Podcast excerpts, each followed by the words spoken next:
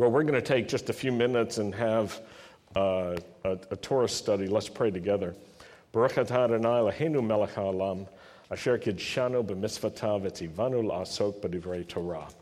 Blessed are you, Lord our God, King of the universe, who sanctifies us with his commands and commands us to engross ourselves in the words of Torah.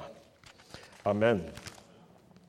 This week's Torah portion covers so many different laws, and when we look through them, we might say, well, I don't know how these apply to me and which ones are important and which ones aren't.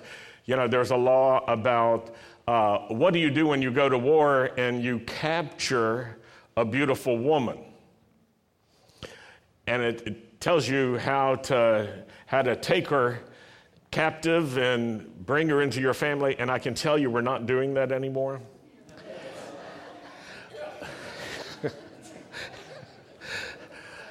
So we actually have a higher rule, which is you don't take captives like that. And you have new rules of warfare and engagement.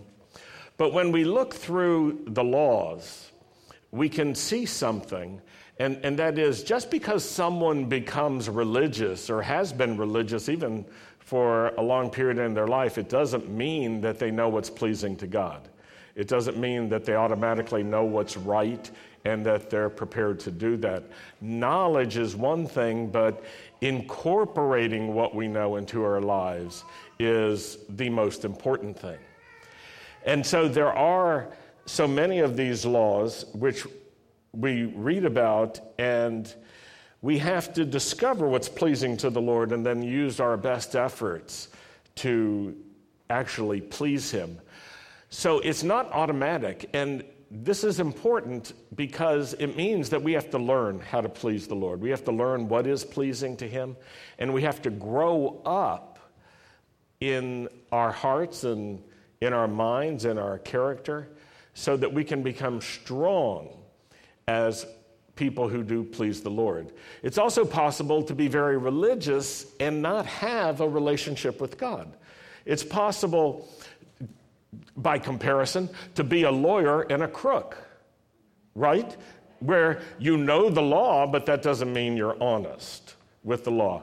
It's possible to know the scriptures and to know the laws in the scriptures and yet not to be a person of faith.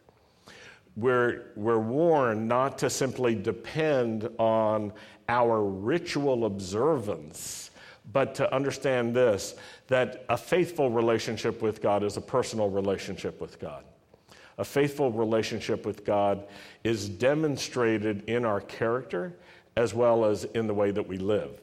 Now, there's a second thing that we learn from the readings, and, and that is that we have to learn how to love.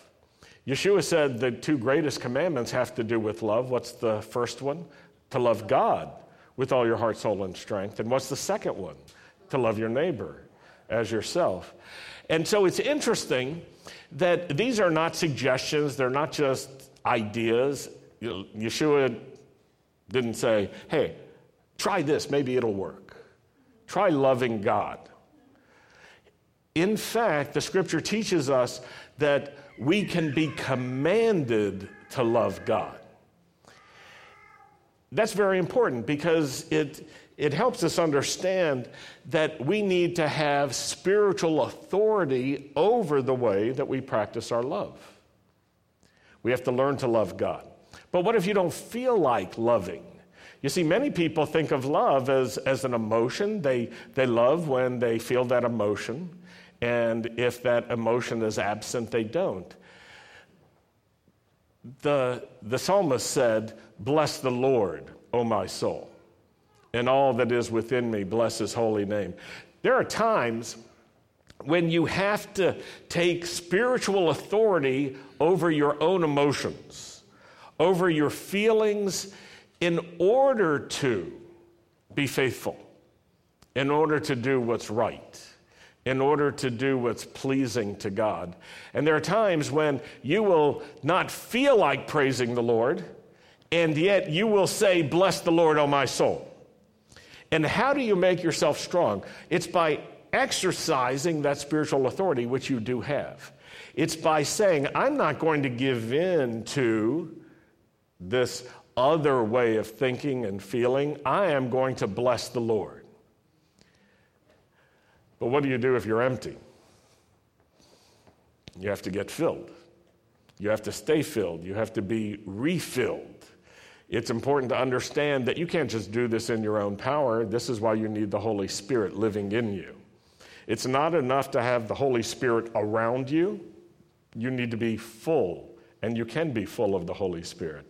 And God has made it possible for us to be filled with the Holy Spirit. How is it possible? Through our faith in Yeshua. He died for us, and He became an atoning sacrifice for us to pay for our sins, but He rose to heaven in order to send the Holy Spirit who would live inside of you and inside of me. And the Spirit of God inside of us changes us and changes our potential to do good and our potential to live with God. Now, I, I know that there are times when challenges can take our hope away from us. Sandy and I were talking recently. We, we want to sell our house. We're at that period in our lives where we would rather live in a condo and have less burdens, if you will. But everybody who's ever downsized knows what a burden it is to try to unburden yourself of your stuff. And in this day and age with HGTV and stuff, if you want to sell your house, it feels like you've got to remodel it for the next person you know what I'm talking about? So it's not easy. And, and we put our house on the market hoping it would be easy, you know, because we love the Lord and everything should be easy. Isn't that true, Chris? Right. I love the Lord. He's leading me. It should be a piece of cake, right? Almost there. Yeah. But we, we haven't gotten any offers. And to tell you the truth, the other day we were, uh, we were a bit discouraged in processing things, and, and I said to Sandy, You know what we need to do? We need to say this. We need to understand the Lord is leading us, right? And so we're not trapped. You see, if God is leading you, it doesn't matter what the current circumstance is, you're not trapped because He has yet one more step for you to take, and He may make a path for you where there is no path.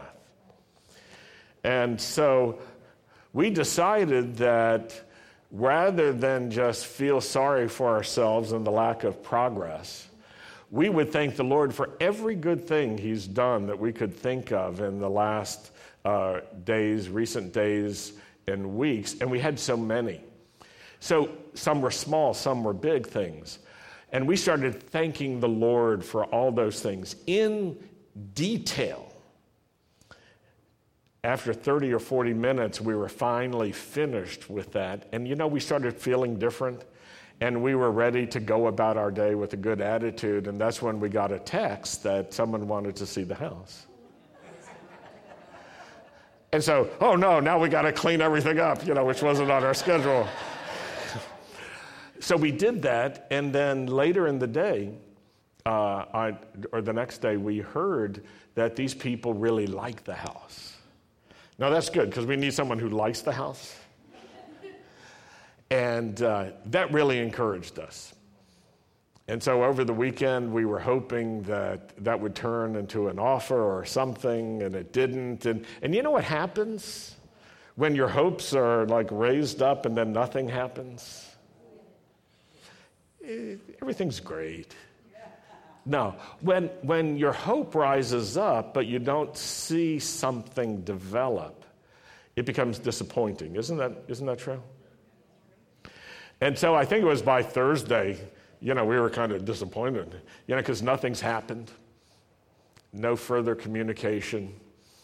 And, you know, what do you do? We had a discussion. Is it better to hope and then be disappointed or not hope at all so that you're not disappointed? How many of you have ever been there? And it turns out if you give up on hope, there's one English word that describes your condition hopeless. That's right. You become hopeless. And if you have hope, what are you? Hopeful. Okay, so here's the choice hopeless, hopeful. Which would you prefer? A hopeful, that's right. So we went with hopeful. And I know this that when you choose to be hopeful, you, you will have disappointments too. Not everything will happen the way you want. And what do you do? I, I feel that our hopefulness makes us strong so that when we are disappointed, we can recover quickly. There are times when life is disappointing and you just need to feel bad for a while. Some of you, you know, this may be shocking, but I remember deciding I'm going to feel bad for the weekend. And on Monday, it's a new day. I'm starting over. Everything will be fine. And then I've had times where I thought, you know, the weekend's way too long. This does not deserve a whole weekend. I'm going to feel bad for one day. And then there have been times when I thought, you know, a day is really too long, an hour. I will feel miserable for an hour. But there are some moments when I thought, I'm going to feel bad for, I don't know, five minutes. And then I'm moving on. And I have realized this our hopefulness is like a muscle. And if you use it and make it strong, it will recover. And you can get your strength back even after disappointment. But if hope has not been developed in you, when you go through difficulties, you'll experience the disappointment, but you won't have the strength that hope muscle is too weak to recover with. And so I have concluded it's better to be hopeful and then disappointed, recover from the disappointment and keep going on. And it makes me stronger, and I think it makes you stronger when you do that too. And that is far better than being hopeless in order to avoid disappointment. It reminds me of a, a young messianic leader who, who once asked me, Do I really need friends? Because friends can hurt you. And I knew enough of his story to know why he was asking this question. He'd just been hurt by some friends. And he was coming up with this plan. Maybe I can live the rest of my life without any friends, and that way I won't be hurt anymore. But the fact is, if you try to do that and you isolate yourself from people to protect yourself, you'll be hurt all the time. It's not that you'll avoid hurt, it's you will think you're avoiding a certain kind of hurt, but actually you're going to be living in a hurtful condition all the time. Yeshua had friends, and they hurt him. One of his best friends, Peter, acted like he didn't even know him when times were tough. And so we can learn something from, from the Lord. We can learn to strengthen our hope and, and to continue to be strong in Him, even in times of challenge and times of difficulty. There is a, a scripture that's quite challenging. We talked about it the other day Psalm 100, verse 2. It says this Serve the Lord with gladness come before his presence with singing. And this is a, a, command to us to serve God with gladness. In Deuteronomy chapter 28, verse 47, is a warning. And it says this because you did not serve the Lord your God with joyfulness and gladness of heart, even though you had abundance. All these other things have come upon you. So it's a warning. We, we have to get our hearts right with God. And when he says, Love the Lord your God with all your heart, he's, re- he's really serious about that. That's not one of the top suggestions, it's the number one command. Yeshua was asked this question What's the greatest commandment? And he gave a very clear answer. And so we need to come under that spiritual authority. And what do you do if you don't feel like loving God? You do it anyway. Bless the Lord, O my soul, and all that is within me. Well, what if you're disappointed? Work through your disappointment. Offer that to the Lord. Well, what if, what if you feel sad? Experience the sadness and come before Him and let Him comfort you in your sadness. Keep close to the Lord and He will strengthen you, He will renew you, He will enable you to go forward. Now, I have found that just because you trust in God doesn't mean it's always going to go the way you want it to. And I have found that God is not our errand boy. He's not just waiting for our commands, He's waiting for us to receive His commands. And so there are times when we will not receive what we want the way we want it. And what do you do? You, you wait. But what if ultimately you don't get what you want? Shake it off and keep going. Keep moving forward because God knows what He's doing. God knows what's pleasing to you. Can you imagine if you'd been praying in Egypt all those years and you said, I just want Pharaoh to become a believer? Because I love my house, I love the garlic, the leeks, the melons. You know, this is one great place. But Pharaoh didn't become a believer. And so, what if you said, Well, I'm just going to wait it out? You would have missed the Exodus. You see, God had another plan. God knows how to redeem us, He knows how to rescue us, He knows how to save us. And when we say that we trust Him, what we're really saying is we're going to trust Him to do what He sees as right in the way that He sees is right and on His timetable. It won't always go according to your timetable. How many can verify that? Because we prayed, now, Lord. How about now? Now already, Lord. He's not moved by our worry or by our pressure. He's moved by His compassion and His love. He only does what's good for us and what's pleasing in His, his sight. And He knows how to use even the challenges of life to prepare us to be people of faith and to continue forward. Well, I can tell you this um, we gave up really on a good response from the person who said they liked our house. And then yesterday, uh, just a few hours before Shabbat came, we got an email from a realtor from that person's realtor who said they had to, go out of town. They've got some personal issues, but they wanted us to know they're very interested in our house. And so so I said, So, Sandy, what do you think? She said, that's good. I said, I agree, that's good. Is it better than not interested? Yes. Does it mean something will happen? No. Maybe it does. Maybe it does. And if it does, hallelujah. And if it doesn't, hallelujah. Right? I have that attitude, and I know you want to have that attitude too. That we move forward, kadima, and if things are a little bit more difficult or take longer than we thought or don't quite go the way we thought, you know what? Our eyes are still on the Lord. For the joy set before him, Yeshua endured the cross. He wasn't a masochist. It's not for the pain.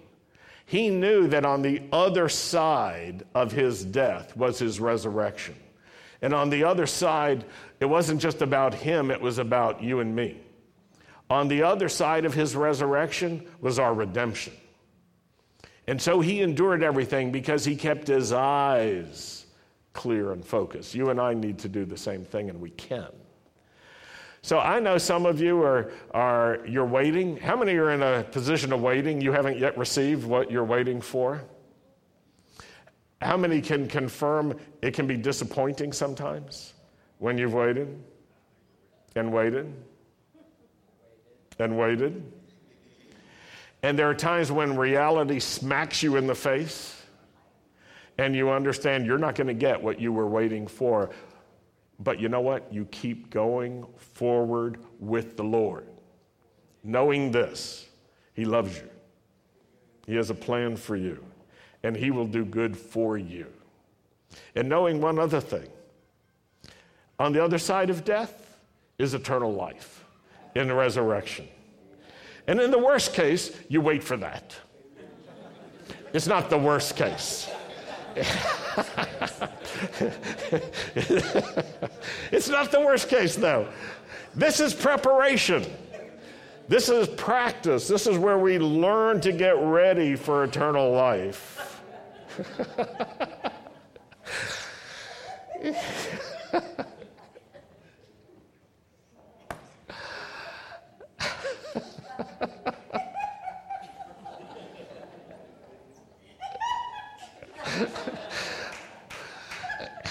so, so hang in there. because the best is yet to come. Well, we're going to stop right now. We're going to have a closing blessing, then we're going to go next door for the oneg, and I encourage you to join us. We're not going to stay here. So don't try to engage uh, Rabbi Yuri or Rabbi Sanina or Rabbi Sandy or me in conversation here. We're all focused with a mission to go forward. So, with that in mind, I want to invite uh, Javier. Can you and your family come right here? Turn around so everybody can see you. And Javier, do you know the shortcut to the Oneg? Probably. Those doors? Okay. Okay, so after the Aaronic benediction, actually during, not after, they're going to lead us. And all of you come join us next door, okay? And then we'll have an opportunity. We're going to thank the Lord for the food that, that we have uh, now, so that when we're over there, you can come and you can congratulate this fine young man on his bar mitzvah and give him mazel tov. So, Lord, we thank you for Javier. We thank you for this wonderful day and for the life that he dedicates to you. We thank you for the oneg, that celebration that we will have next door. Blessed are you, Lord our God, King of the universe, who brings forth bread from the earth. Let's stand for the Aaronic benediction.